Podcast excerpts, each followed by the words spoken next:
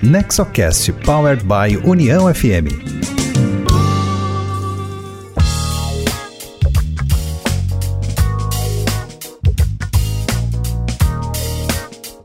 Olá, esse é o NexoCast, o podcast sobre governança corporativa, inovação e empreendedorismo voltado ao desenvolvimento com foco nas famílias empresárias. O NexoCast é uma iniciativa do Nexo Governança Corporativa, tem produção da Rádio União e tem sempre um conteúdo da maior qualidade voltado às boas práticas empresariais. Você pode escutar o nosso podcast pelo site do Nexo, que é nexo g c ponto com ponto b r, pelo site da Rádio União, que é união f m ponto com ponto b r, e pelos principais aplicativos de áudio, como Spotify ou Deezer.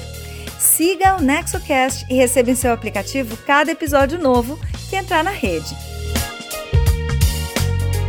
Eu sou Cristina Pacheco, jornalista e diretora de comunicação do Nexo, e hoje o NexoCast conversa com Luiza Helena Trajano. Bom, eu vou começar apresentando a Luiza, que dispensa apresentações, né? Luiza Helena Trajano é uma das pessoas mais importantes do cenário corporativo brasileiro. É a presidente do Conselho de Administração do Magazine Luiza, companhia em que ela foi C E O até dois mil e catorze. Sob a sua liderança, o Magazine Luiza experimentou um crescimento em tamanho, valor, importância, reputação, tendo em suas bases a cultura de valorização das pessoas. Entre muitas atividades, Luiza Helena também é a líder do Grupo Mulheres do Brasil, que defende a diversidade no mercado de trabalho, nos postos executivos, a diversidade nos conselhos, e a sua fala amplifica a pauta do papel das mulheres e inspira milhares de pessoas. Para conversar com a nossa entrevistada, me acompanham nesse NexoCast os diretores do Nexo, Igor Dreves, Juliano Brenner-Henneman e Miguel Vieira. A nossa pauta hoje é sobre os desafios e conquistas do Magazine Luiza, o crescimento que a companhia teve sob a condução da Luiza Helena, a sucessão, as ferramentas de governança, estratégias de negócio e a liderança feminina. Bom, antes de chamar os homens para a conversa, eu quero cumprimentar a Luiza Helena. É uma honra e uma satisfação enorme te receber aqui. E eu também quero te agradecer por vir compartilhar a tua experiência e a tua visão conosco. Oi, Cristina e todos vocês. Prazer estar aí. Que bom poder fazer, falar com empresa também parecida, né?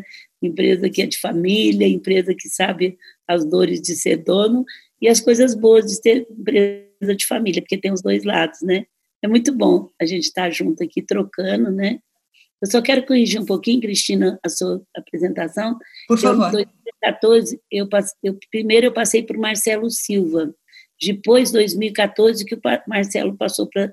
para o Frederico. Então, como da Ibope, gente, eu acho que no mundo inteiro não tem nenhuma empresa que fatura mais de vinte bilhões que mãe passa para filho, né? Mãe, mulher.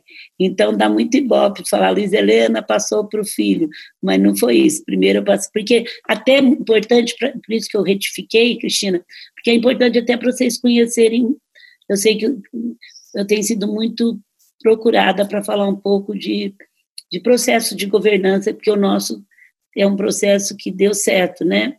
E pelo menos até essa geração deu certo, mas eu vou tocar isso um pouquinho. Por isso que eu queria te falar que eu, essa passagem primeiro para o Marcelo foi muito importante. Então, por isso que eu te consertei, não era nem... Se fosse outro, eu tocava, mas como era uma coisa de governança, eu fiz questão de retificar um pouquinho com você, tá bom? Perfeito, perfeito. Bom, eu vou chamar o Miguel para abrir a nossa roda de perguntas, então. Por favor, Miguel. Cristina, Juliano, Igor, em especial Luiza Helena, muito obrigado pela participação e, e sua disponibilidade. Para nós do Nexo, então, é uma grande honra tê-la aqui conosco hoje. E para iniciar esse bate-papo, eu gostaria de, de falar um pouco exatamente desse tema que tu contaste agora, da sucessão da empresa familiar. Uh, a trajetória da Magazine Luiza, a fundadora foi sua tia, e imagino que naquela época não se falava muito de governança, e era um tema uh, desconhecido, vamos dizer assim, que a empresa familiar se preparasse dentro de boas práticas à sucessão. Uh, e depois, agora, com seu filho assumindo a posição de, de presidente, tu fosse para o conselho da empresa. Uh, dentro dessa trajetória uh, empresarial e de família, quais foram algumas uh, lições, aprendizados que poderiam ser compartilhados aí para outras empresas que estão trabalhando também esses temas de sucessão ou empresa familiar? Bom, gente, é, cada um de vocês aí, muito legal, estou vendo a carinha de todos e quem vai assistir essa fita também. Olha, nós somos do interior também de São Paulo, a gente nunca complicou as coisas, nós sempre fomos muito pouco, a gente sempre muito foi startup desde o começo, que não complica muito. O que a gente tem, Miguel, e que eu acho que foi o que segurou nós até agora, é um grande amor pela companhia. A gente tem paixão pela companhia. E tudo que você tem paixão, você tem que tomar cuidado para que pessoas que não têm essa educação, essa criação, possam interferir. Quando eu sou procurada por empresas pequenas hoje que falam governança, vou criar um conselho, falo, bem, ganha dinheiro primeiro, não precisa ficar gastando dinheiro nisso. Mas eu falo uma coisa que para a nossa família foi fundamental. A gente tem acordos familiares desde mil novecentos e setenta e poucos, quando a gente era pequeno. Isso não, t- não precisava de grandes consultorias, não, não sou contra grandes, gente, eu estou falando quando você não pode gastar, tá certo ou não? Mas precisava de uma pessoa que é a minha tia, que infelizmente eu estou sofrendo muito, ela não ter filho, ela está tendo, eu não posso falar, mas ela está tendo um, um pouco de demência, e uma pessoa que sempre teve à frente do seu tempo no negócio de governança. Então, naquela época, ajudada, eu já muito menina, ajudada por mim e por um diretor que a gente tinha, nós começamos a fazer acordo. Por exemplo, um dos acordos que nós fizemos, olha, gente, eu não estou falando que esse, da, que esse precisa ser feito, eu estou dizendo o que nós fizemos, porque tem empresas que não fez esse e deu muito certo. Na nossa empresa, desde que a gente é pequeno, a gente resolveu não poder trabalhar agregados.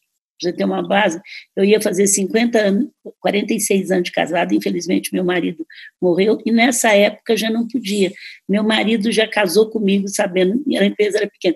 Presta atenção, eu não estou falando que isso é bom, ou que isso dá só, só por isso, porque tem empresas que têm genro que deram muito certo.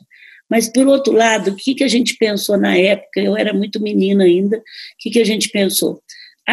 Eu fui criada fazendo coisa de Natal, embrulhando presente de Natal, é, aquela coisa, vendo, vendo, a, vendo a loja, lavar loja, entregar produto. Meus primos, que são também herdeiros, foram acostumados com isso, mas um primo só, pois eu vou te contar a família. Então, a gente falou, bom, se entra, eu estou falando que a gente pensou, mas eu conheço muita família que o genro é o que, que levou. Então, assim, pelo amor de Deus, não leva isso como verdade, tá certo? Eu estou contando um pouco da nossa história, que eu achei que isso foi positivo. Porque numa geração, quando a empresa não é famosa, você ainda segura. Quando ela é famosa, se você abre para uma nora, para um, para um, para um genro, você tem que abrir para todos, porque senão começa a ter briga de família.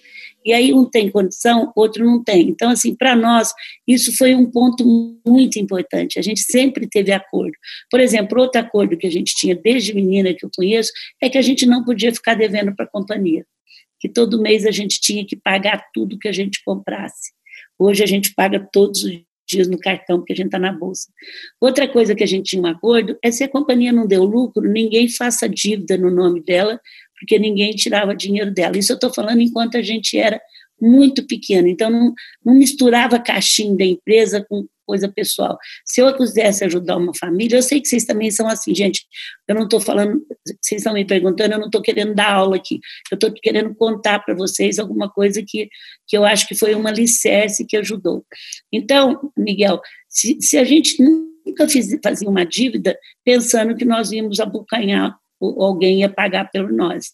Se a gente comprasse uma casa, um carro, e, e não tivesse retirada, a gente ia ter que se virar, porque a empresa não pagava. Então, assim, foi muito respeito desde menina à companhia.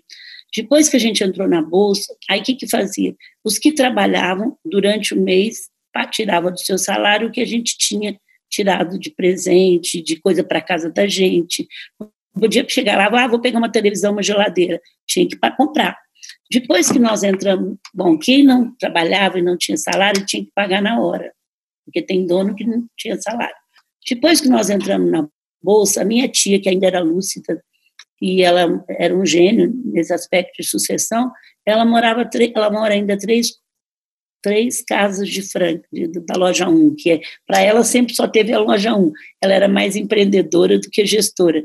E a, todo funcionário dela, como o meu, tem um cartão. Se eu vou lá na loja comprar, ou se eu estou comprando muito agora na Netshoes ou no Magazine, eu passo o cartão como um cliente normal, com desconto normal. Eu sou um cliente normal na hora. A minha tia, os, os cuidadores dela, lógico que a gente controla, mas eles têm um cartão, porque ela quer comprar na loja. Ela, e quando ela era viva, quando, desculpa, quando ela era... Nossa, graças a Deus, quando ela era normal, ela falava, agora eu tenho que passar cartão, daí eu não sou ruim pagadora, daqui um pouquinho eu pago, porque ela também sabia que ela tinha que pagar, mas ela não precisava, se esquecesse o cartão, ela tinha que passar na hora. Então, assim, esse respeito, pro, eu estou contando, são detalhes, mas que mostra muito respeito à instituição. Eu acho que primeira coisa que é, um, é um respeito. E aí, gente, eu vou falar uma coisa para vocês. Outra coisa que eu desanimo muito é quando irmão briga com irmão de sucessão. Eu não conheço nenhuma empresa, Bombril, Casas Bahia, me desculpe que eu estou citando, que eles ainda estão aí, mas eles falaram para quem quisesse escutar, um dia vendeu para o Abílio, eu estou contando porque eles contavam isso, eu detesto falar. Esses dias, eu, eu moro em Franca, eu estou passando a quarentena em Franca, e há uns seis meses atrás, uma prima minha, por parte do meu pai, que é pouco conhecida, não tem nada com a empresa, mas o pai dela tem muito imóveis. Ela me ligou um dia e falou, Luiza Helena, você está vindo para Franca? Eu falei, estou. Eu quero falar com você. Meu pai dela, eu sei que não estava bem da cabeça, mas... Aí eu passei a noite assim pensando, nossa, será que ela vai falar para mim que está brigando com o irmão? Porque se ela falar que está brigando, eu não tenho alternativa. Aí ela sentou no outro dia, eu falei, você está brigando com fulano? Não, então pode me contar que tudo tem jeito. Então, assim, eu não sei se vocês entenderam, eu não conheço nenhuma família que briga pelo poder e pelo dinheiro, pelo, pela companhia, que vai dar certo quando se briga entre eles. E aí o que, que acontece? Eu acho que para um pai é muito difícil escolher um filho para ser gestor, porque ele tem que formar filhos para ser dono, e não para ser gestor. Dono é aquele que tem a companhia acima de tudo. Não importa quem está dirigindo, o que me importa é que, eu, que a companhia vai bem e que eu vou ter meus dividendos, e a companhia vai durar. E aí eu acho que os pais têm muita dificuldade de escolher um filho. Que, eu estou falando isso porque a gente já comprou muita empresa.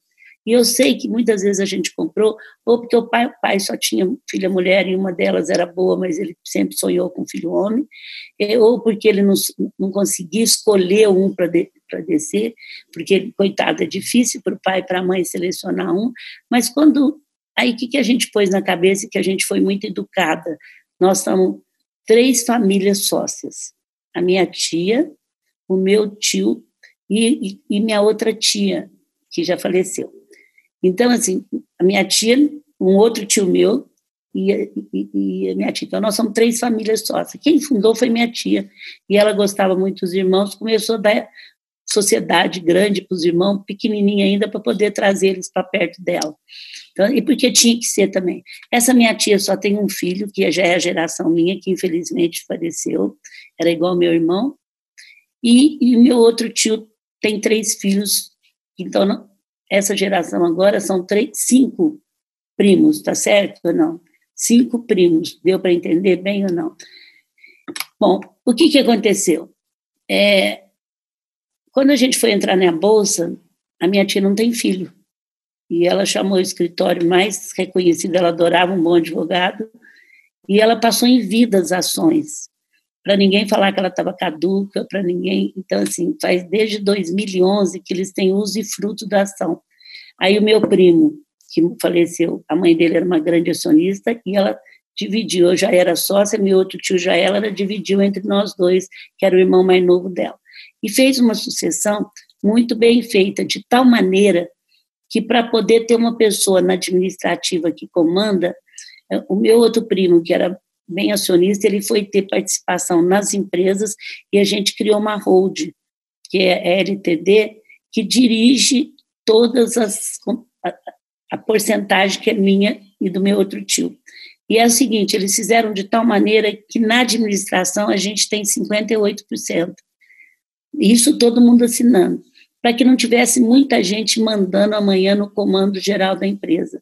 Não que tirou dinheiro, mas, na, e, e, por exemplo, no caso deles, como era o caso deles, eu assumo esse papel, é, que eles não estão mais, e eu nomeio quem eu quiser enquanto eu, eu for viva para dirigir o Magazine Luiza, tá, tá entendendo ou não? O outro é muito dono, porque meu primo, meu, meu primo, que era igual meu irmão, morreu, deixou três filhos, só um trabalha no Magazine, mas ele mesmo assinou na época para não ter muita gente é, dividindo a administração. Estou me fazendo entender, gente? Estou? Está dando para entender?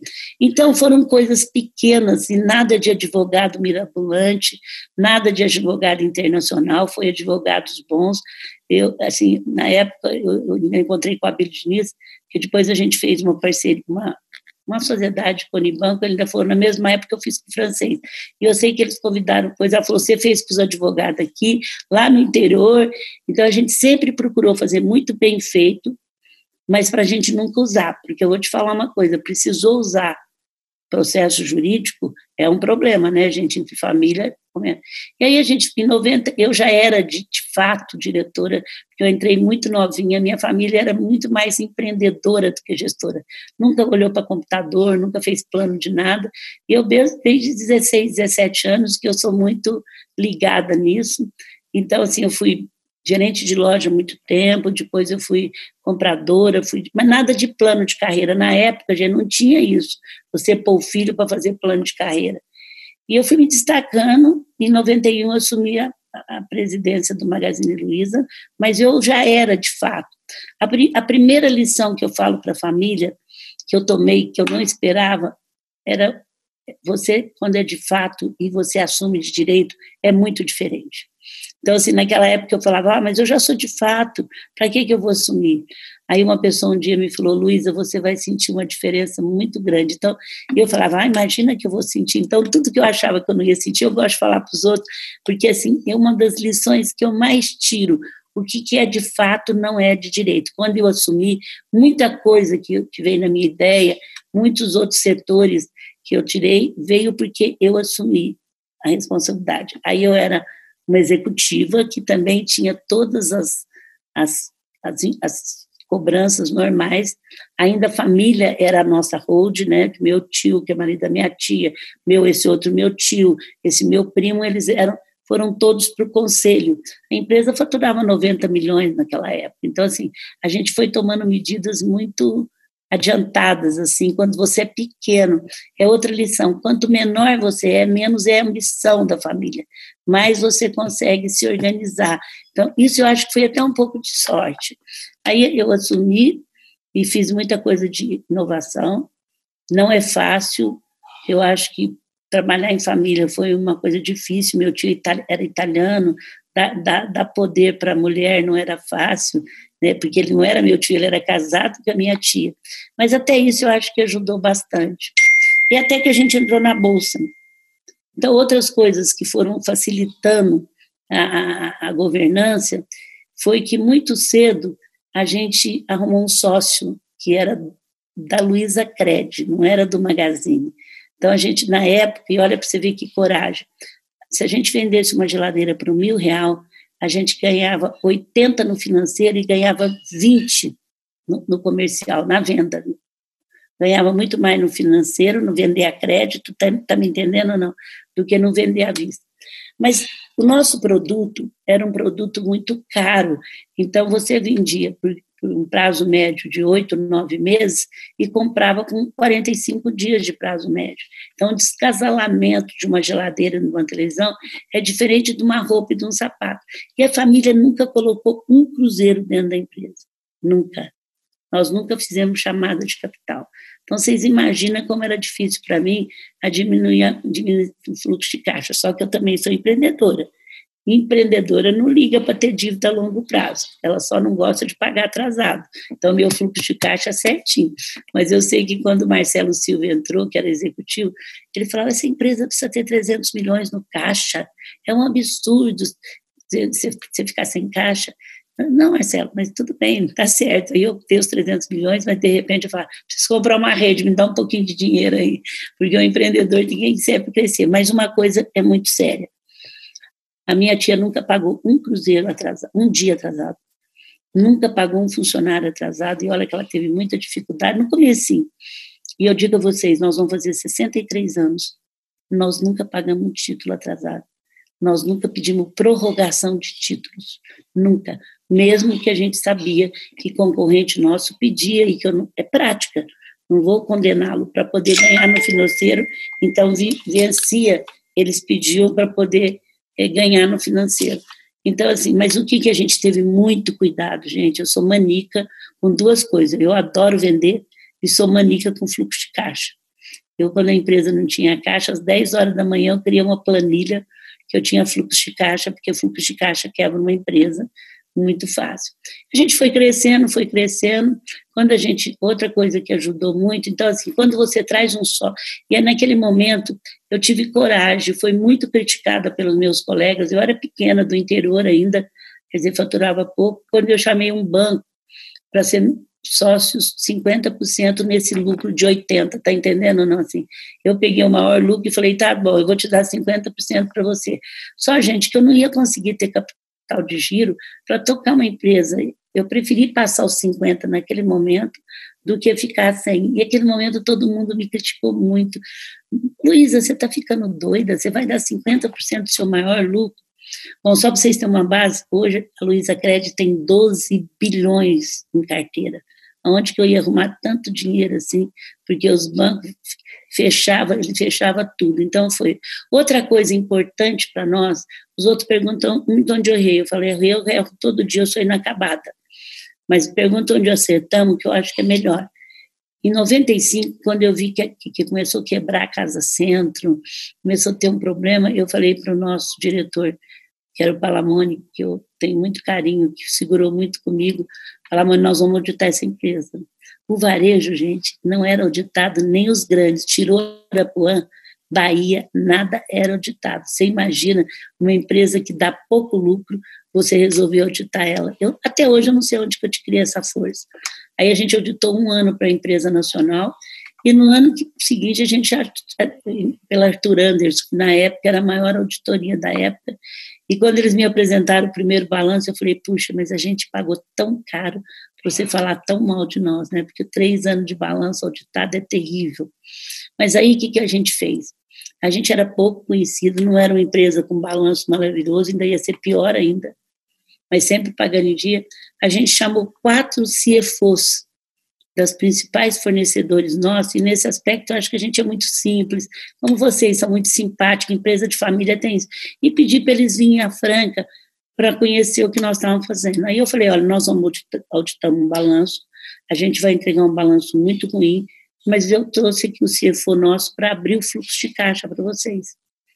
E a gente abriu o fluxo de caixa para os nossos quatro diretores financeiros, que representavam oitenta por cento do nosso salário. Um dos que nós abrimos, eu dou prêmio até hoje, foi o Brega, que ele era diretor financeiro da Brastemp. Hoje ele é presidente do Grupo Ipo. E ele, na época, chegou em São Paulo, imagina uma empresa falando porta, portão, auditando empresa, no interior de São Paulo, é, e ele falou, gente, o que a Luiza, Magazine Luiza está fazendo lá, nós temos que louvar. É, ela vai ser uma das primeiras empresas de varejo que está auditando. E, ela me chama, e ele me ajudou muito a, a divulgar isso. Até hoje, ele sabe que eu devolvo para ele, e porque a, a palavra dele foi muito bom. Foi outra coisa, porque em dois mil e um, a gente chamou um banco para ser financeiro nosso, que era o Unibanco. E aí, eu acho que a empresa de família tem alguma coragem, né? Por exemplo, quem ia ser nosso sócio depois de dois anos era a Cetelem, que é uma empresa francesa. Gente, para mim, já estava tudo no Brasil. Na época, a gente faturava quatrocentos milhões. Eles iam dar quarenta milhões para venda futura. Eu não ia dar, eu ia dar cinquenta por cento do lucro da financeira, mas eu não ia dar ações. E o dinheiro no Brasil. Só que quando, Miguel, a gente começou a fazer contrato, contrato, contrato, cada hora que eu fazia um contrato, eles aumentavam um item, cada hora. E aquilo, para mim, era uma salvação como gestora. Era uma salvação os quarenta milhões para a empresa. Eu falei para o nosso C F O, ele, hoje ele é diretor da família, Carlos, a gente ama ele, ele tá, trabalha na Road. Ele era, na época, C F O nosso. Eu falei, Carlos, se ele falar mais uma coisa, eu não vou querer esse povo de sócio, mas não. Ele ficou branco. Aí, na outra semana, ele voltou e falou, olha, eles fizeram isso, mas eles vão tirar. Eu falei, acabou o negócio aqui hoje, eu não quero mais eles. Acabou, fim. E acabei com o negócio mesmo. Foi a minha sorte, porque aí entrou o Unibanco, eles voltaram até, e eu até aumentei o contrato, e se eu tivesse feito com eles, a gente tinha saído do mercado, porque eles não deram certo no Brasil. E muito, então, assim, essa, essa coisa que a gente tem de intuição, que intuição nada mais é do que a experiência com um tipo de inteligência, na nossa empresa sempre foi respeitada, é, mesmo que isso vem muito de mulher, né, mas sempre foi utilizado.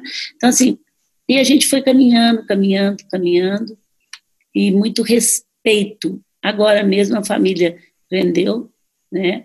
A família entrou, quando entrou na Bolsa nós tínhamos setenta e quatro por cento. Ah, depois nós trouxemos um fundo, um fundo que ficou com doze por cento, doze vírgula cinco por cento, era um fundo internacional, mas eu tratei eles como eles tivessem cinquenta e um por cento, não no contrato, o contrato era bem feitinho, mas para que a gente pudesse aprender, que também deu um grande salto, você colocar alguém que tem uma participação de dinheiro no seu conselho é, temporário, isso dá muito peso para a família, fica um pouco mais profissional, um pouco menos... Se eu não tivesse auditado o balanço naquela época, eu não poderia ter feito nada disso. Então, assim, foi muito bom o fundo, o fundo só saiu quando a gente entrou na Bolsa. E quando a gente entrou, a família é, vendeu um pouco, lógico, porque tinha que entrar na Bolsa, ficou com setenta e três por cento. Mas é uma família que nunca cobrou de nós. O Marcelo era o C E O quando as nossas ações valiam menos de cinquenta centavos. Isso é muito grave, gente. A nossa entrou, empresa entrou na Bolsa por quatro bilhões e pouquinho, é, em dois mil e onze. É o propósito da família. Chegou a valer, Miguel, menos de um real, cinquenta centavos. Ninguém acreditava em nós, porque todo mundo queria que a gente separasse o ponto com do coisa. Bom, separado a gente vai, valia três bi. Juntos a gente valia quatrocentos milhões. Se eu olhar para vocês e falar que a minha tia, meus tios, meu primo, nunca ligou na companhia para saber porque que ela estava valendo cinquenta centavos. Como não liga agora que está valendo cento e vinte mil. Não que não acham bom, mas não era esse o nosso propósito. O nosso propósito era acreditar que a empresa ia durar cem anos. Só aí eu vou terminar por aí para dizer que é, a pressão de uma família não tem C E O, nem presidente, nem ninguém que aguenta quando ela é forte. É só isso que eu quero te dizer, que o mérito é muito da família, que tem um, um espírito muito mais duradouro do que a curto prazo. E hoje, até para saber do momento atual, a tua atuação no Conselho, representando também familiares no Conselho, com esse viés de estratégia da, da, da companhia. Isso, de alguma forma, valoriza esses valores da família e, e vocês, como familiares, acionistas da empresa, guardam esses valores e se, de alguma forma, essas mesmas características de vocês, da família de vocês, tu consegue, eu sei que tu participa aqui do, do Conselho da, da Arezzo, que é aqui de Campo Bom, vizinha de Novo Hamburgo, se consegue também transmitir um pouco dessa tua trajetória em outros conselhos. Miguel, eu detesto pegar conselho, que não, eu estou doze conselhos, mas que não é, é, não é conselho de família, nem conselho de empresa, de nada. Eu da, da Unicef e tal. Eu peguei esse conselho da Arezzo porque eu gosto muito, eu conheço a Lê desde pequenininho. E sei que a relação ali era preciso estar trabalhando. E eu sou mãe e filha, pai e filho. Então eu entrei lá com o único objetivo de ajudá-lo, porque ele é muito do trabalhador, muito, mas então assim, eu, agora, antes de eu assumir o meu conselho, eu fui dois anos da Sadia para aprender o que é o conselho, isso me ajudou muito. Atualmente, lógico, que eu acho que o que eu levo para conselho nas indústrias, e que eu levei muito agora, e que eu levei para a Sadia também, esse espírito de venda, porque eu acho que quando você vai para conselho, quando se torna mais importante, você analisa tudo no conselho, menos a venda. E a venda é o que toca uma empresa. Eu acho que o que eu mais levo para os conselhos que eu já participei, quando me chamam, eu falo, cadê a venda? Cadê a venda? A venda tem que ser a primeira coisa a ser discutida aqui, a sua empresa de serviço. Mas peraí, sem venda você não vive. Então, assim, eu acho que esse espírito eu levo. A cultura, lógico, eu não me sujeito a ficar numa empresa que a cultura não seja parecida com o que eu acredito, tá certo? Agora, a cultura não depende de mim. depende de propósitos da empresa muito mais séria. Atualmente, eu só posso dizer para vocês que uma empresa que não tiver propósito, que não tiver diversidade, que não preocupar com o Brasil, não vai sobreviver. O público mudou muito nessa epidemia. Eles descobriram que eles não são só colonizados, que eles também podem ser colonizadores do Brasil. Então, assim, eles estão muito mais firmes. Eu nunca esperava que eles fossem dar retorno de eu entrar numa campanha não demita. Nunca, porque até porque eu canto hino nacional há vinte anos, nunca ninguém me aplaudiu. Nós somos a melhor empresa há vinte anos para trabalhar. Nunca, dessa vez, gente, eu nunca vi tanta devolução na vida. Eu, vou, eu entrei em sessenta rádios do interior do Brasil, até na principal, fala, Luiza, parabéns, eu até assusto um pouco, porque não foi tipo da devolução que eu fui acostumada. Isso, e nós temos entrado na campanha de violência para a mulher. É de A a Z. É de A a Z. É, quer dizer, mostrou que você tem que ter uma preocupação. Eu juro por Deus, eu assusto, porque eu faço isso há tanto tempo e nunca tive retorno. Então, é uma mudança muito grande. Mas, assim, eu sou do Conselho. Eu não entrei, gozado, quando o Marcelo estava, eu era presidente do Magazine Luiza, ele era C E O, e o nosso conselho era dirigido por uma pessoa de fora, que foi o presidente, Castro Neto, presidente do Unibanco. Eu era conselheira, mas não era, eu detesto ser presidente de conselho, tenho horror. Eu gosto é do fazer. Agora, tem uma coisa, eu fico na minha mesa e eu tenho uma linha direta com o povo e uma linha direta com o cliente. Meu filho, eu não entro em nada, assim, desde que não me deixa vácuo. Estou acabando com a vida deles agora por causa de atendimento. Então, porque eu fico sabendo primeiro que eles. Mas, assim, eu não entro nas reuniões, eu não escolho, escolho o diretor, mas eu estou lá. Certo? Não adianta ficar me dando um papel, você, presidente. Não fique seguindo também, tem que ficar isolada, não pode falar com ninguém. Cuidado, eu não posso interferir na administração, porque eu não quero. Tá certo? Agora eu vou ficar boca calada lá do que eu estou sentindo. E também, quando está bom, eu elogio. Então, assim, eu não sou uma presidente normal também, que, que não, eu tenho vinte, trinta anos de experiência de gestão. Mas, gente, eu detesto, pode perguntar para Marcelo, eu nunca interferi na gestão dele, eu nunca escolhi um diretor, porque se eu passo, eu estou passando. Agora, eu também não fico com aquela burocracia toda, eu primeiro consigo... É, consultor, olha, a cadeira da presidente do governo, oh, peraí, eu sou vendedora, meu filho, vou continuar vendendo magazine por aí, não se preocupa não, a hora que eu estiver aqui no conselho eu vou respeitar, eu não sou muito de ficar obedecendo essas, essas corporações que me amarram, me injeta muito também não. Agora, respeito profundamente as pessoas que assumiram o papel, aliás, podem perguntar para você ver, parece que não, eu falo que meu filho sofreu dos dois lados, ou pergunta para ele assim, nossa, que maravilha que é sua mãe, que espetáculo, deve ser uma beleza ser filho dela, né? Ou pergunta assim, sua mãe te deixa trabalhar? Ela deve ser mandona para chuchu, né? Eu falo que nenhum dos dois lados ele deve ter, para ele não foi, não é fácil não, porque dos dois jeitos ele ia receber paulada, ou, ou de um lado ou do outro. E Luiza Helena, boa tarde. É. Uh... Eu queria trazer um pouco também para esse nosso momento atual, né? A Magazine Luiza já tem um destaque por ser uma, uma empresa uh, digital, né? Com uma grande presença tanto no offline como no, no, no digital também. Esse assunto de transformação digital já vinha engatinhando aí nos últimos dez, cinco anos e agora a gente mergulhou de cabeça na, na, nesse mundo digital, é uma questão de sobrevivência, né? E esse assunto ganhou alta relevância uh, nos conselhos consultivos das empresas.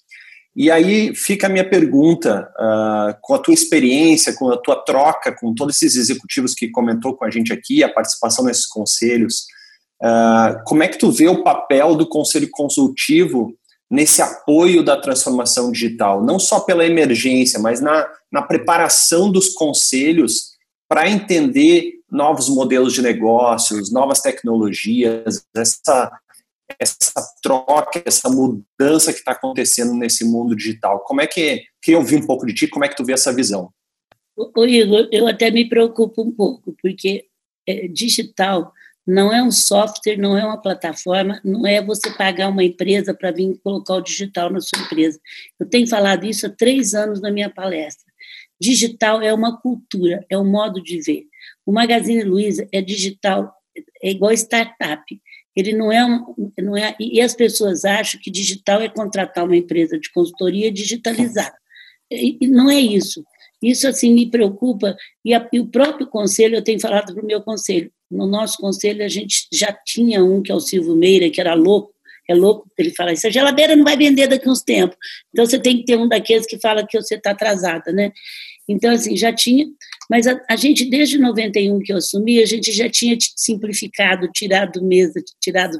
É, É, tirado já, é, paredes, já tinha feito um organograma do cliente no centro, é, é, simplifique já, mais com menos, é o que o Frederico fala, a cultura já era uma cultura digital, participação nos resultados, investir na equipe, então assim, nós sempre fomos uma cultura digital, e aí o que ele, o Frederico trouxe muito, desde novinho ele era muito preocupado. Ele trabalhou oito anos no mercado fora, eu nem, nunca falei para ele trabalhar na empresa. Um dia ele falou, estou voltando, estou indo para aí. Ele trabalhava em dezembro, nas férias, como todos os jovens trabalhou, porque gostava de ir, pra, porque a primeira experiência minha foi positiva. Ele nunca foi a favor... É, vocês não lembram, vocês são mais novos, mas a Nasdaq teve uma vez que o Pão de Açúcar lançou a Amélia, um site deles, e naquela época nós já tínhamos... dez lojas, dezoito lojas eletrônicas. Imagina que em noventa e um a gente criou assim, o Magazine Luiza traz para a sociedade a loja do ano dois mil. Era T V e vídeo, não tinha produto, a gente fez marketing. Então, todo mundo ia de São Paulo procurar para a gente também fazer uma separação das lojas eletrônicas e criar um site e abrir. O Frederico ligava à noite e falava, eu não acredito nisso. Ele tinha vinte e poucos anos. O corpo é um só, o corpo é um só. E eu acho que ele ficou com tanto medo, porque era tanta sedução de vir a gente, porque nós éramos o único play no mundo que já tinha loja física e eletrônica, né? E aí ele veio e ele nunca quis separar. Eu sei que quando a gente estava valendo trezentos milhões, quatrocentos, eu fui jantar numa casa de, uma, de um presidente de banco que foi muito importante, acreditou em nós, e ele era uma pessoa que amava. Luiza, separa. Você está valendo trezentos mil junto, você vai valer três bilhões separado. Eu falei, ah, eu acredito muito, mas nós não vamos fazer isso. Olha, é a primeira vez que eu vou te desobedecer. No outro dia eu falei, Frederico, o fulano falou para a gente separar. Eu lembro que ele não era presidente ainda, ele falou para mim assim, se você separar eu vou embora, porque eu não tenho empresa para durar um ano, eu tenho empresa para durar cem anos. Ele tinha uma convicção que a empresa só funcionava com o mesmo corpo, mas desde que ele era menino, eu não sei te explicar isso, o Igor, isso a gente deve muito a ele, e ele veio para fazer o site, e ele, olha que um jovem de trinta e poucos anos recebeu uma oferta de três bi contra trezentos milhões, e falar isso para mim, eu vou, se você, porque ele sabia que a pessoa tinha tanta influência sobre a gente, se você, e aí depois de uns dois, três anos, essa pessoa comprou uma empresa e levou os executivos para conhecer a Luiza Labs, e falou, ainda bem que você não me obedeceu na época, porque é uma pessoa muito legal, muito rica, muito boa gente, e ele falou, ainda bem que você... Eu posso até contar, porque só está em família, o Pedro Moreira Salles, porque ele foi o nosso primeiro sócio de banco, e a gente ama ele, porque ele deu valor quando a gente era pequeno, depois ele comprou Alpargatas, e aí ele levou o time do Alpargatas para conhecer, só que vocês não precisam falar também, ele sabe, ele conta isso, ele mesmo conta, bem que eu falei para a Luiza separar, ainda bem que ela não me obedeceu. Então, assim, ele era muito convicto disso, de, de, de, e a família não pressionava, porque, gente, a família tem que ajudar, né? Se, se, se a família tivesse todo dia zucrinando a gente que queria dinheiro, que, você concorda que a gente ia acabar separando? Então, assim, eu devolvo muito para a minha família. Entenderam o que eu falei? Assim, é muito importante ter uma família que não queira dinheiro a curto prazo, nem meus primos, nem ninguém, porque senão a gente teria separado. Pressão é muito difícil. Eu acho que, eu acho que tu trouxe bem toda essa, essa nossa conversa, né? A importância uh, do peso familiar, dessa cultura voltada para as pessoas, né? Um exemplo que a gente vê, tem muitas empresas começando agora uh, então, com essa eu digitalização. Eu para vocês que eu detesto da, da receita, mas tem um, um, um curso que ajudou muito eu em noventa e cinco, o Frederico em noventa e um, continua agora, que é a Mana do Oscar Montemura. Para entender um pouquinho a cultura digital, tanto é que agora, ele, olha gente, eu, eu detesto, não tem nada com isso não, mas é porque agora a gente está, como está à distância, a gente está preocupada com a, com a cultura. O Frederico, em janeiro desse ano, chamou o Oscar, ele segue muito internacional, digital, falou, olha, eu quero você para me dar esse humano que você deu apoio para minha mãe em noventa e um, faz trinta anos que eu estou com ele, e agora é muito legal, porque vocês fazem em dois dias só, o curso oito horas à distância. E a gente fez um teste, é, a gente está pondo muita gente nova que está chegando na empresa, a gente fez, parece que eu estou fazendo, eu fico até com vergonha porque eu detesto fazer propaganda, mas quando me fala dessa cultura digital, para entender um pouquinho, porque senão vem consultoria e vender para vocês só aplicativo, só software, só pacote pronto de fazer transformação digital, e se não entender um pouquinho mais embaixo, que é uma mudança cultural, que é uma mudança de forma de enxergar, eu não conheço nada igual, como eu gosto do design thinking, que é qualquer pessoa que, dá, que é para a parte operacional. Então, é os dois que eu, que eu adoro. O design thinking ensina você a fazer acontecer de uma forma interativa, porque se você pegar seu sistema do jeito que está agora e pôr no digital, não vai funcionar. Você tem que simplificar, e é isso que eu tento passar. E o conselho, Igor, tem que estar muito preparado, né? Todo o conselho que viveu. Eles ficam lendo nos livros lá, muita gente, colocando para a gente isso, né? Então, assim, na Arezzo, o que eu tentei fazer durante esses dois anos, pode perguntar para o Alê, é falar assim, dê valor ao menino da tecnologia, manda ele para a China, inclusive ele foi para a China comigo, até o menino da tecnologia, dê valor, entre um pouco no digital, não deixa para a última hora, não deixa para a última hora, e botar ele em contato com o meu pessoal para que pudesse também estar mais livre. E, e, e na pandemia eu trabalhei muito com ele de cara à venda. Vai vender, faz tudo para vender por, por coisa, e ele tem vendido, sobrevivido bem, não foi só eu, eu estou dizendo assim, o meu papel, tá? Teve outros papéis importantes lá dentro, eu estou falando o meu papel, é muito nesse caso, assim, de, de, de, de, de fazer esse papel, cuida dos, cuida dos, dos franqueados, não trata franqueados como inimigo, é muito, eu trabalho muito relações, sabe? Então, assim, eu levo para onde eu vou, independente de eu estar no conselho.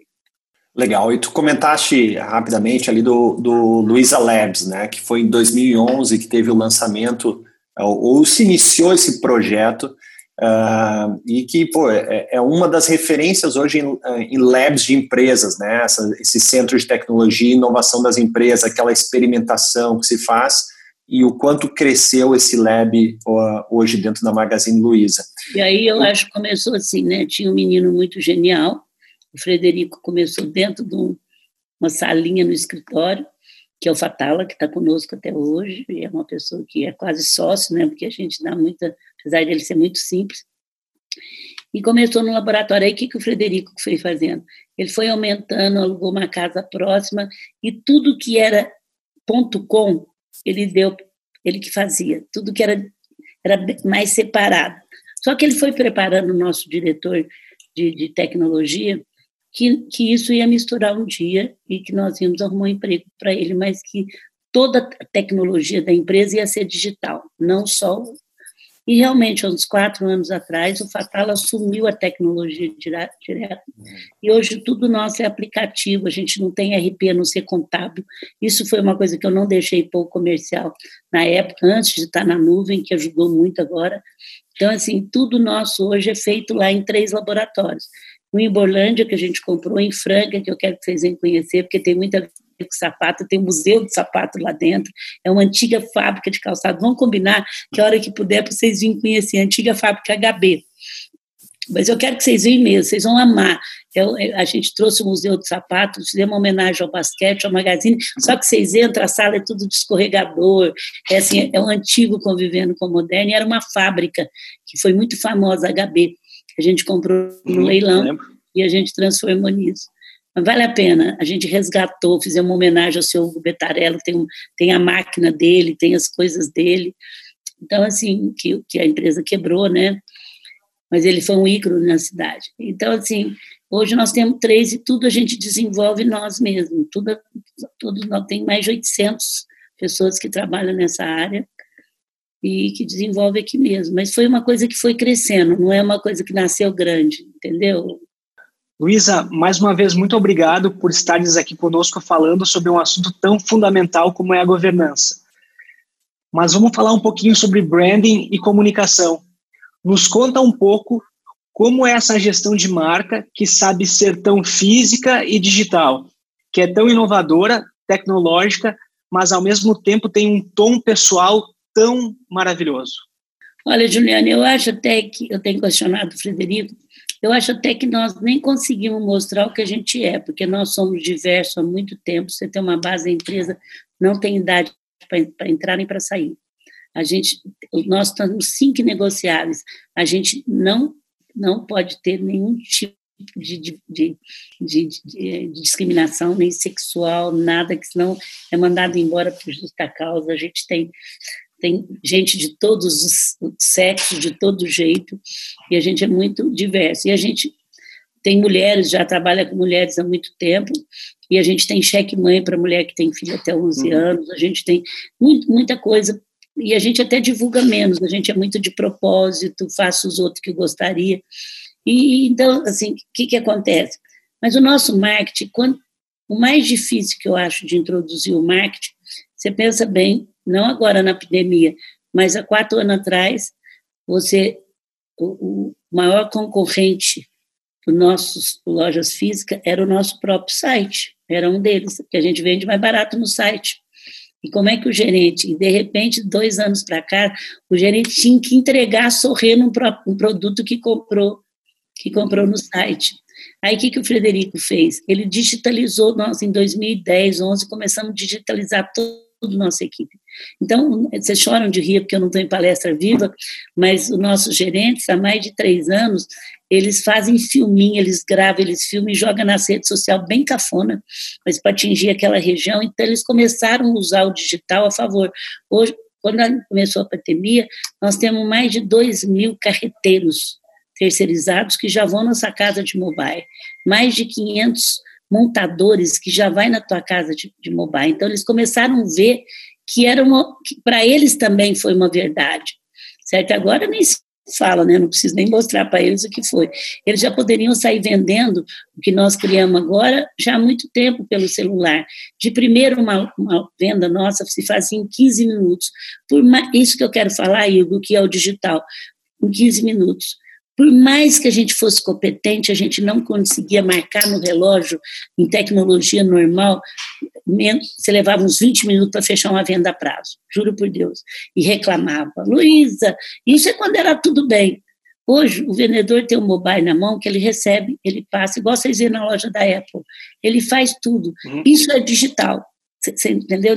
O que levava vinte minutos, ele leva em um, é uma cultura, gente, você deixar o vendedor fazer isso, você entregar. Não é, não é só um software.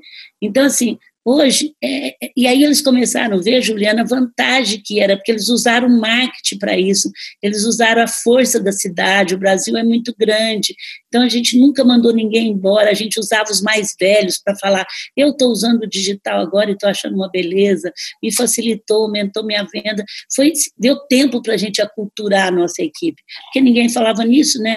Enquanto os outros desvalorizavam a gente lá embaixo, a gente estava... Só que teve um investidor que investiu cinco, Alasca, cinco por cento, ganhou trezentos milhões. Era o único, e assim mesmo eu ficava vigiando ele. Se ele comprasse mais, eu ia comprar junto, eu e minha tia. Mas era o único. E fora isso, ele conseguiu, minha gente, quando ele acreditou no Magazine, o Magazine subiu, ele conseguiu bilhões de dinheiro fora para jogar dentro do Alasca. Ele conta essa história aí. Mas ele teve uma intuição, o Luiz. Um dia ele chegou para nós, a gente falou para eles, nós vamos acreditar nisso. Ele saiu de lá e falou, Bruno, é para comprar ações dessa empresa. Foi o único também, o único. O único e nós. Luiza, olha só. Hoje tu está à frente também, né, do Grupo Mulheres do Brasil, que trabalha a liderança feminina nas empresas e a presença das mulheres nos conselhos, no mercado, enfim. Diante da tua experiência, tanto como executiva uh, e com o grupo e pela tua visão também de mercado, qual seria teu conselho e as tuas recomendações sobre esse tema, que é a atuação das mulheres nas empresas? Assim, eu fico ainda muito assustada. Olha, juro por Deus, lógico que eu defendo ser mulher, porque hoje a gestão é orgânica. A gestão, na época dos homens, ela era muito mecânica. Eu gosto muito da junção do masculino com o feminino. Muitas vezes, pergunta para o Marcelo Silva, eu falava para o Marcelo, olha, isso não é coisa para o meu marido, que infelizmente eu não vou dar conta, três filhas, isso é com você, exerce seu papel masculino. Mas muitas vezes, Cristina, eu falava, estou intuindo, estou intuindo. Não, não, não, gente, isso é meu, estou intuindo. Como, por exemplo, largar os franceses no meio do caminho. Só uma intuição feminina é capaz de fazer isso, não tem jeito. Logicamente, nenhum homem deixava isso. Aí eu falava, não, não. Aí ninguém Me dava bola que eu sou meio convincente, assim, sou dona também, né? E eu não sou uma pessoa que empurra os outros para o pé lá abaixo. Mas esses dias aconteceu um negócio interessante, a gente tem sete pessoas no conselho, né? E tem um que representa a família, que é, nossa, tem o Marcelo, que foi C E O, e só eu sou acionista. E esses dias o, o, o, a diretoria trouxe uma empresa que eles queriam analisar para comprar, isso faz um ano. Eu bati o olho naquela empresa, falei, eu, todo mundo votou a favor, eu falei, eu não acho que vocês devem perder tempo com isso, não. Mas tudo bem, é seis votos a um, eu respeito, gente. Porque se eu não quero que leve, eu já não deixo levar, tá certo? Porque assim, eu, eu falo, olha, vamos dar uma paradinha e a gente tem que pensar. Mas se eu pôr em votação, é para mim obedecer o conselho, senão eu estou fazendo os outros de bobo. E acabou, fim. Eles iam estudar, eu desejei sucesso, tal, nunca mais, os conselheiros contam isso. Daí um pouquinho, o Frederico começa, a secretária dele para mim, pergunta se a minha mãe, porque ele ficou três meses resolvendo se ia me chamar de Luiza ou minha mãe quando ele voltou. Aí ele falou que ele ia me chamar de minha mãe mesmo, que era fácil, era falso. Isso acho que foi o maior problema do pensamento dele, assim que ele, que ele voltou para lá. Pergunta se ela não pode receber. Eu falei, menino, fala para ele que já foi aprovado, não tem nada que receber não, pode estudar a empresa. Aí ele veio no telefone, não, quero que você conheça. Aí os conselheiros começaram a chegar, Luiza, por que você não quer aquilo lá mesmo? Gente, vocês já aprovaram. Eu não quero saber, vocês não querem saber por que eu não quero. Acontece que realmente a empresa não deu certo, eles fizeram, mas não foi nem porque eu, eu não quis. Eu vi que a empresa era pequena para aquele negócio deles, né? Então, assim, hoje, Cristina, quando eu falo que eu estou intuindo, até quando eu falo para eles fazer, é capaz deles não fazer isso. O que eu quero dizer, eles ficam de cima de mim. Então, é um respeito à mulher. Então, eu fico muito impressionada. Eu sou muito convidada para estar em conselhos, fui do, do Comitê Olímpico. Eu vejo a força da mulher no conselho quando ela assume o papel dela, que ela não fica... Eu fico impressionada como a mulher decide tudo hoje e não tem mulheres no conselho, sabe? Não tem. Agora a Goldman Sachs fez um favor para nós, mulheres. Eu falo que para mim eu não estou defendendo, porque eu sou do meu conselho sempre a hora que eu quiser. E quando eu não quiser mais, eu não vou ser. Mas eu defendo as executivas que não há, diz que não acha mulher no conselho. A Goldman Sachs fez um favor para as mulheres danado. Ela falou em, na, em janeiro que ela é a empresa que mais I B A atuou na Europa e nos Estados Unidos, que não, se não tivesse uma mulher no conselho, ela não ia abrir para aquela empresa. Você não imagina o que está... pipocando no Brasil de pedido para mulheres no conselho. Porque é óbvio isso, a mulher traz aquele, aquela coisa, ela resolve o carro, gente, ela resolve o sapato, ela tem esse...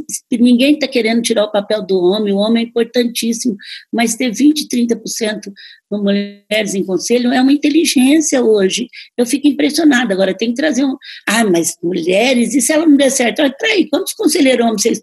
Como não dá certo que daqui a um ano vocês têm que mandar embora também, ou que vocês acharam que era uma coisa, não era outra. Isso é natural, não deu certo, vocês trocam, mas dá o direito de ter, né? Dá o direito de, de procurar, pelo menos. Então, eu acho, assim, um absurdo não ter uma mulher, duas no conselho, porque a empresa perde muito. Eu vejo onde eu estou, tá certo, eu tenho uma certa vivência, mas eu trago um lado feminino, descontrai, falo o que está sentindo, sabe? Não fica aquela coisa muito pesada. Eles mesmos acham divertido, sabe? Então, assim, é gostoso, é, outra, é outro perfil. Então, assim, tira um pouco aquela ressaca, de, aquela coisa de... Então, eu acho, além de trazer um lado que é a sensibilidade da população, gente. Assim, é, é, é, é muito difícil para mim entender isso, e Mulheres do Brasil está pondo porta mesmo. Agora, Mulheres do Brasil, só vou falar um pouquinho, é o maior, vai ser o maior grupo político partidário do Brasil. Eu fundei há sete anos atrás, não tem só executivas, tem mulheres de bairro, nós trabalhamos educação, a gente não inventa a roda, nós somos totalmente partidários. Toda a transformação dos melhores países vieram da sociedade civil. Ninguém fala, eu nunca me pertenci a nenhum partido político, e coloca aí, porque eu sou brasileira, agora, certo, vai achar que eu sou do governo, porque eu nunca estou fazendo tanta propaganda das medidas para pequena e média empresa como eu fiz agora. Então, assim, não sou, sou a favor da Bolsa Família, vou para o sertão, sei o que, que é isso, eu sabia a distinção social, a, o desequilíbrio social do país, mas eu sempre fui muito apaixonada pelo Brasil, e nós vamos ser. Agora, por exemplo, nós temos vinte causas, e não inventa roda, apoia quem já tem. Educação, a gente apoia quem tem. Mas se a sociedade não se organizar agora, por exemplo, eu estou sabendo há anos, gente, há três anos que o nosso Comitê de Saúde trabalha varejo atacado. Varejo é quando nós ajudamos todo dia, todo mundo. Não é só social, não, é tudo. E, e atacado é quando a gente estuda políticas públicas. Há três anos eu já pregava na minha palestra que o SUS era o melhor sistema de saúde do mundo.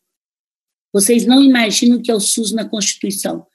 Está para nós. Nós não precisávamos ter nenhum convênio de saúde pagando tão caro, a não ser as coisas. Não precisava. É maravilhoso. Acontece que não funciona porque não tem gestão. Tem dez ministros da, da saúde em nove anos. É jogo, é, ele pertence a um jogo político. E Mulheres do Brasil, eu quero convidar vocês, mulheres, a entrar, os homens a me ajudar. Nós estamos trabalhando com diálogo, mas nós queremos que o SUS, e vamos entrar pesado, com cinquenta mil mulheres, em oitenta países, em oitenta cidades, vinte países, é uma força política. Mas sem brigar, nós estamos mostrando para o Rodrigo Maia e para todo mundo que o SUS precisa ter uma governança do Estado. Ser como a Receita Federal, vocês estão entendendo como que é? Entra governo, não entra governo, está lá. O presidente manda, ninguém está querendo tirar. Mas não pode ser um jogo político que, que corre dinheiro lá, que vocês não imaginam, para município. Porque a saúde é um pilar de igualdade para todos, concorda? Agora, você tem na Constituição o melhor sistema, gente, é melhor que a Inglaterra. Se vocês estudarem, vocês apaixonam. É tudo, tudo, muita coisa que a gente vê aqui, transplante, é o SUS que faz, remédio para transplante. Agora, não tem, não tem governança, né, gente?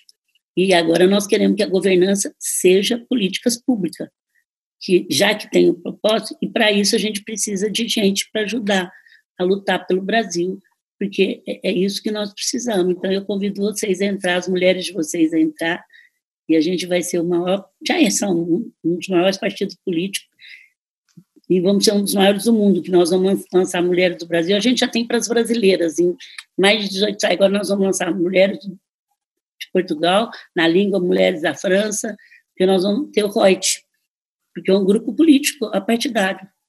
A sociedade civil precisa se organizar, e nós precisamos estar juntos para isso. Olha, Luiza, a gente tinha vontade de ficar a tarde inteira conversando contigo, porque é uma aula, né? Uma aula de generosidade com o ser humano e de empolgação e de paixão pelo que tu faz. Olha, muito obrigada, porque tu é muita inspiração para todos nós aqui, com certeza.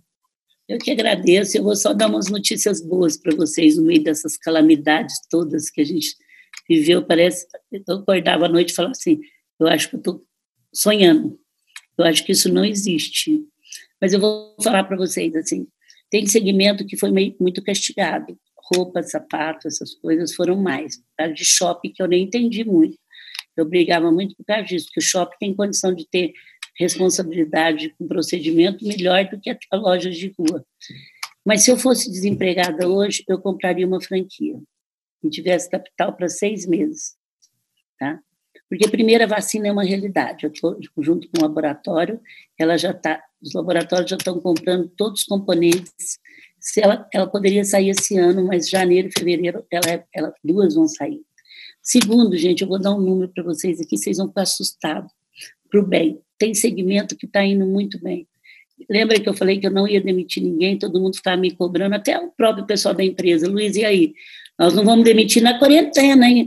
Mas eu não posso garantir, não vou me demitir. Não, não, estou falando é na quarentena, não preocupa. Cada dia um dia, cada dia um dia eu estou vivendo. Bom, gente, o Magazine em maio teve quarenta e seis por cento de faturamento. Abril foi ruim, porque a gente estava se adaptando, e foi o susto, mas a partir de maio nós tivemos quarenta e seis por cento de aumento, com cem por cento da loja fechada, com as mil e cem lojas, com as, vamos pôr, mil lojas abertas ano passado, e com o digital junto, e o ano passado crescendo cinquenta por cento digital e vinte por cento loja física, está no balanço, quarenta e seis por cento. Junho, eu não posso falar número, mas vocês vão ficar surpresos, com sessenta por cento, setenta por cento das lojas fechadas, qual vai ser, nem estou falando de, de lucro, porque o que a Bolsa vai olhar é venda, porque banco, se tiver muito lucro, vocês vão ver que vão cair de pau em cima deles, só viram eles, eu não viro pequena e média empresa. Mas eu estou falando assim, isso. A Netshoes começou a dar lucro em um ano já, agora em julho.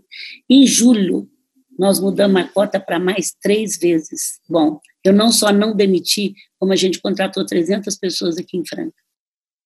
A gente, com esse parceiro Magalu, entraram trezentos mil pessoas para ser vendedor de Magazine. Nós temos quarenta mil que todos os dias vendem um produto.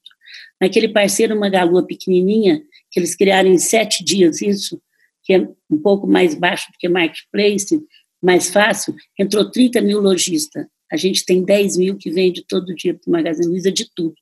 É fralda, é por isso que a gente está com a campanha. Então, assim, é, é, eu fiz uma promessa de não falar o que ia acontecer. Eu detesto esse novo, novo, novo, novo. Eu tenho horror disso. Mas eu não falava o que, que ia acontecer, porque eu não sabia. Mas, assim, eu quero dizer para vocês que se o desemprego é grande porque acudiram muito tarde a pequena empresa, mas o, dinheiro, o governo pôs dinheiro lá.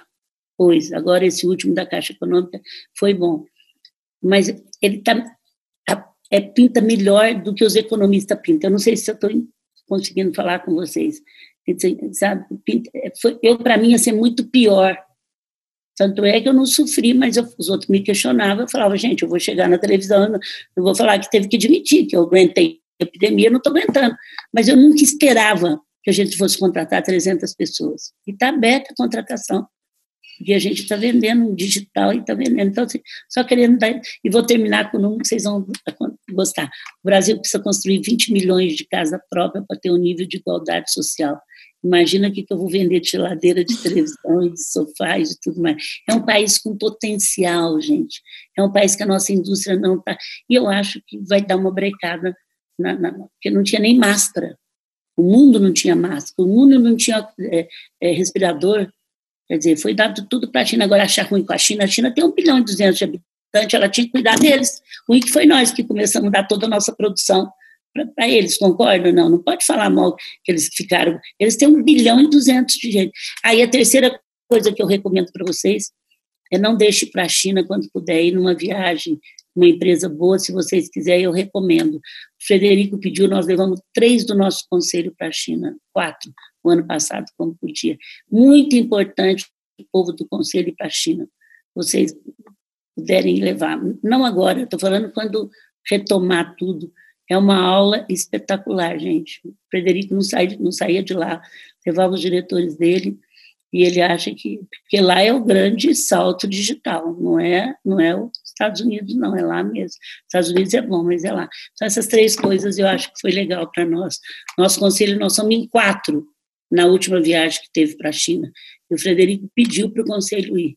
Eu acho que foi muito legal para nós. Esse foi o episódio dez do NexoCast, o podcast que pretende desmistificar a governança e suas ferramentas. No próximo episódio, mais insights e conteúdo imperdível voltado à gestão, inovação, empreendedorismo e governança para empresas familiares.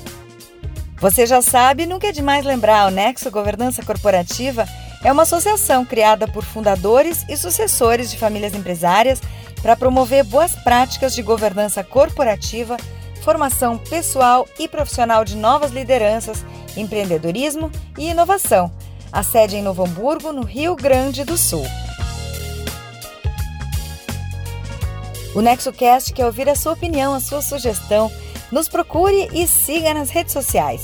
Estamos no Facebook como nexo g c ponto com ponto b r, no Instagram também como arroba nexo g c ponto com ponto b r e no LinkedIn somos o NexoGC.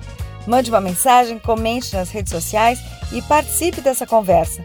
E por aqui, assine e siga o nosso podcast para não perder nenhum episódio. Curta, compartilhe e vamos fazer a informação circular. Estiveram conosco na técnica da Rádio União, na operação de áudio, equalização e edição, os profissionais Luiz Felipe Trevisani, Ramon Ram, Duda Rocha, no jornalismo Jânia Romani, Denise Cruz e a direção é de Rodrigo Giacometti. Esse programa é um conteúdo original de Nexo Governança Corporativa, com produção técnica da Rádio União F M. Obrigada por estarem conosco e até o próximo NexoCast. NexoCast, powered by União F M.